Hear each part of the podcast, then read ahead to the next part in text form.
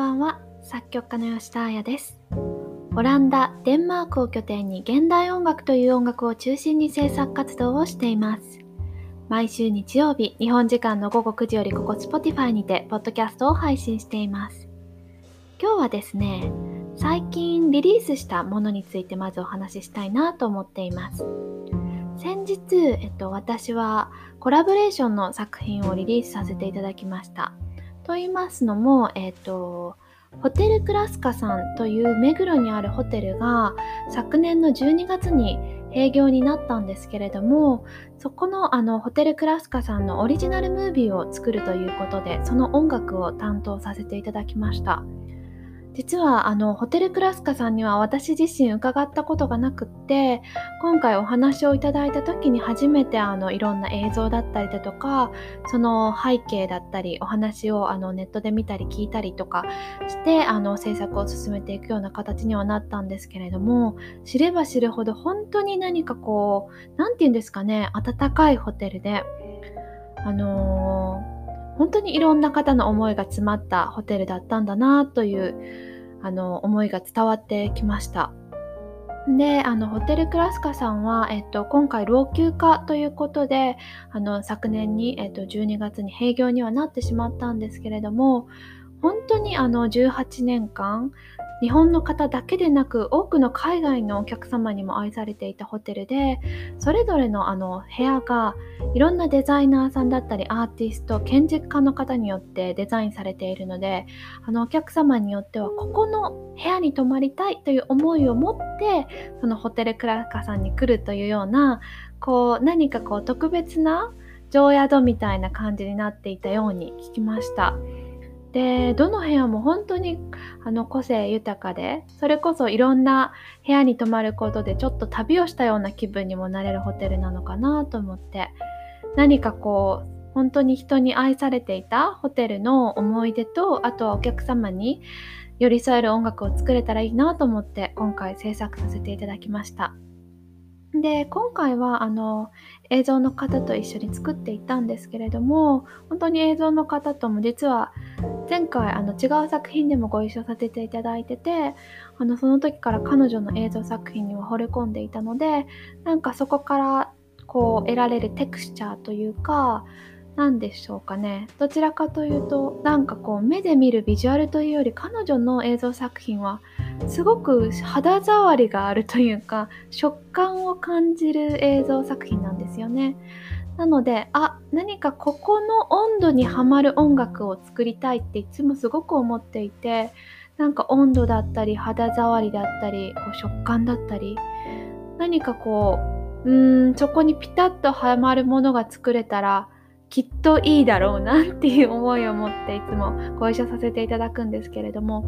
今回はもう何回かやり取りした中であ多分こういう感じだなっていうのがこう直感的にというかなんとなくこうできていたのでそれになんかこう本当に正直にというかあこうしたいと思うなんか自分の気持ちに正直に作品を書きました。で現代音楽以外のものを書くことも私は時々あってで私が現代音楽しか書かないってこういうわけじゃないので本当にいろんな音楽を制作させていただくことに喜びは感じています。でそれこそまあご一緒される方によって全然できてくるものだったり最終的にできたものが違いますしあとこう現代音楽って別に現代音楽をやるって言ってやるものでもないのかなと思っていてもちろん何かそのコラボレーターの方のアイデアの中に現代音楽的なものがあればそういうものも作ればいいしなんかそれと違うなら潔く違う方向に行ってもいいしなんかその時々で作りたいものだったり求められているものを作っていけたらいいなと思っています。ただやっぱり私がメインでやっているのは現代音楽なのでまあ何かこう私からきっと生まれてくるものは きっと何かそのエッセンスがちょこっとあるんじゃないかなとは思うんですけどね。まあそれはあの聞き聞いてくださる方のあのご判断というかどう楽しんでくださるかっていうところの耳にお任せしたいなと思っています。そんな感じでですね、あのホテルクラスカさんのオリジナルムービーは、あのホテルクラスカさんのウェブサイトにて全編ご覧いただくことができます。あの映像も本当に素敵なので、あのホテルクラスカさんのことご存じない方もお伺いしたことない方もあこんなホテルがあったんだなこんなデザイナーズホテルがあったんだなと何かこう思い出に浸るようにあの映像を見ていただけたらとても嬉しいです。でホテルクラスクラスカさんのファンの方だったり一度お伺いしたことある方は是非思い出とともにあの映像をご覧になっていただければこちらも嬉しく思います。でそんな感じでですね私は最近作品をリリースしましてで今週は結構忙しくてなんか違うことがどんどんどんどんと入ってきてなんかいろんなことを同時制作しなきゃいけないというか同時に話をしなきゃいけない時が結構あったような1週間でしたね。うーんマルチタスクっていうんですかね私すごい苦手でマルチタスクをし始めるともう何が何だかよくわからないっていう状態になるのでもう基本的にはマルチタスクはしないんですね。というのももう本当にどこにも身が入らない状態になってなんか自己嫌悪に陥るのでなんかとりあえず1個ずつっていう感じにしています。なのでもう5個やらないといけないことがあったら順番をつけてとりあえず短い期間で区切ってってスケジュール立てて5個終わらすみたいな感じで1日5個全部ちょっとずつ取り組むみたいな方法はなかなか難しいんですよね。なのでそんな感じでマルチタスクをしながら今週は進めてきているんですけれどもちょっと今日はあの前回もお話しさせていただいた今書いてあるバレエのお話の続きをしたいなとも思っています。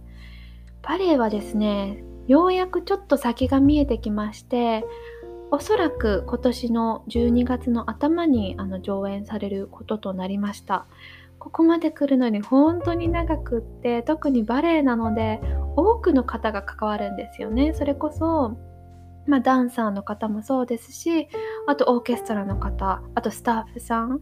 まあ、照明の方だったりマネージャーの方だったり美術さんだったり本当にそこだけでも多いですよね。で私たち作曲家あと指揮者ってなると本当にあのスタッフというかあの作る側だけでもすごい人数になりそうなんですよね。でそうなるとこのご時世こう人が密に集まるっていうのがどうしても難しい中でこうあじゃあいつできるんだって話は本当に長く長く話し合ってきていてでやっぱりその中でもこうオーケストラのサイズを少し小さくしてこう演奏する人の数を減らすことだったりだとかあとダンサーの数を減らすことだったり。まあどうにか互いに譲歩しながらやってきたんですけれどもようやく12月の頭にあのおそらく演奏される上演されることが決まって今ちょっとうんようやくかという思いで少しモチベーションが戻ってきたような感じです。なかなかこうねいつこう本当にそれができるかわからない時ってうんなんかこれ書いても音楽になるのかなみたいな思いがずっとこう頭の中をぐるぐるしてたのでなんかすごくモチベーションを保つのは難しかったんですよね。で私がこれを本格的に書き始めたのは去年の1月からなのでもう丸1年半ぐらいはずっとこの作品とやってきていてでまあ途中本当にモチベーションがなくなってしまったのとあとはやっぱり上演の日程が見えなさすぎるのがあってこう半年ぐらいはもう完全にストップしていた時もあったんですけれどもそれでもやっぱりこういろんなアーティスト・イン・レジデンシーに行ったりだとかあとはこういろんな方とお話しする中であじゃあもうちょっと書いてみようかなとかあじゃあこういう形ならできるかなとかいう感じで私の中でもこう当初あったアイディアから少しずつ形を変えながらですけれどもモチベーションをどうにかどうにか保ってきました。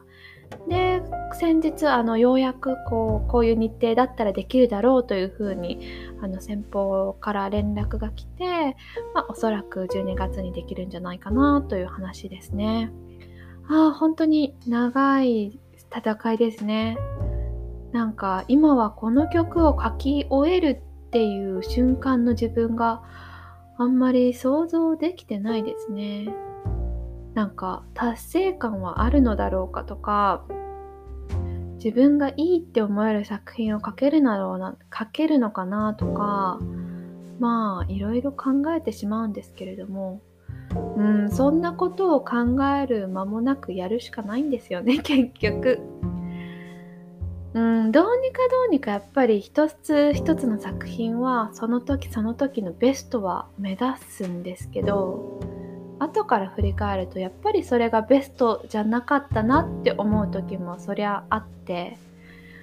うんでもやっぱりその瞬間はベストを目指さなきゃいけないんですよね。なのでまあ今ある時間の中で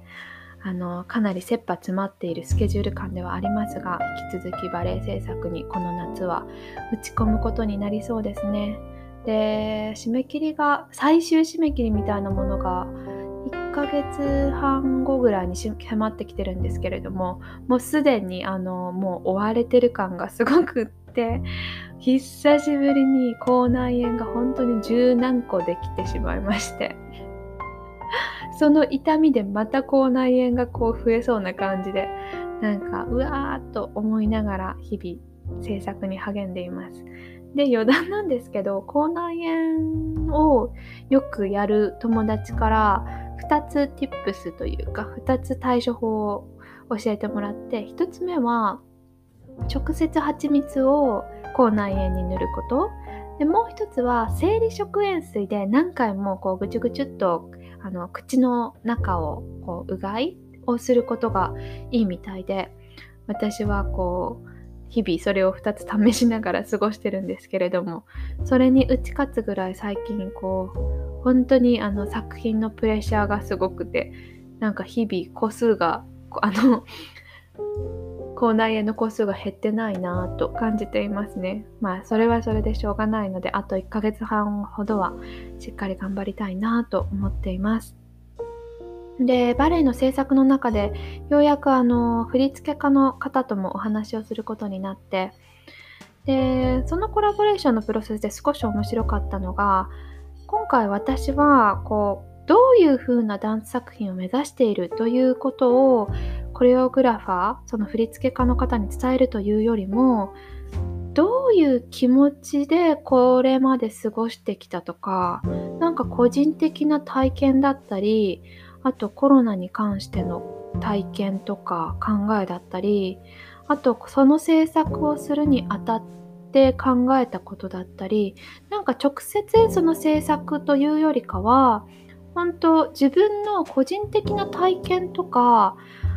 うん考えを彼女にシェアしたんですよね。でもちろんこれって別にこう制作コラボレーションする中で必要かどうかはちょっと分からなかったんですけれどもあの感覚的になんかこうそういうものを伝えておきたいなと思って今回それを伝えました。であとはそれこそ日々撮った写真とかうんそれがこうどう本当にその作品に結びついてるとか私の今書いてるものに結びついてるかは分からなくてもなんかこう私が見たものとか私が感じたものみたいなのをすごくそのまま裸のままでというか彼女に今回は伝えてみたんですね。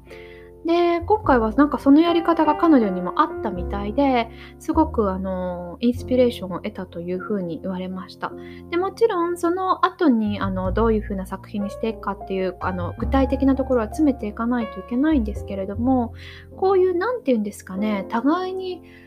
こう抽象的でうん抽象的ってっていうだけじゃなくてなんかこう余白だけを見せるようなコラボレーションの仕方ってすごく面白いなと思っていてなんかこう余白と余白をつなぎ合わせてパッチワークをしながらコアな部分に進んでいくみたいな感覚かなと思って。うんでなんかその体験だったり考えを話していくとなんかいつの間にか結局制作のコアの部分にたどり着いてたりするんですよね。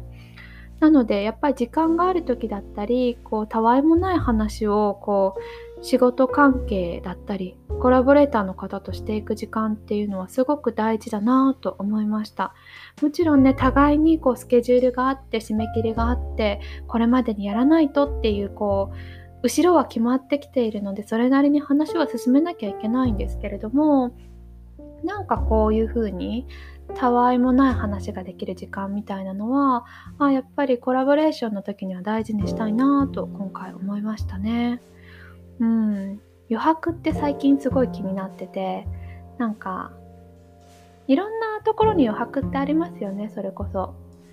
ね、あの日本のあの美学とかだと余白の美とかも言いますけれども、うん、なんか余白って本当に何もないようで何かがあったりとかあとは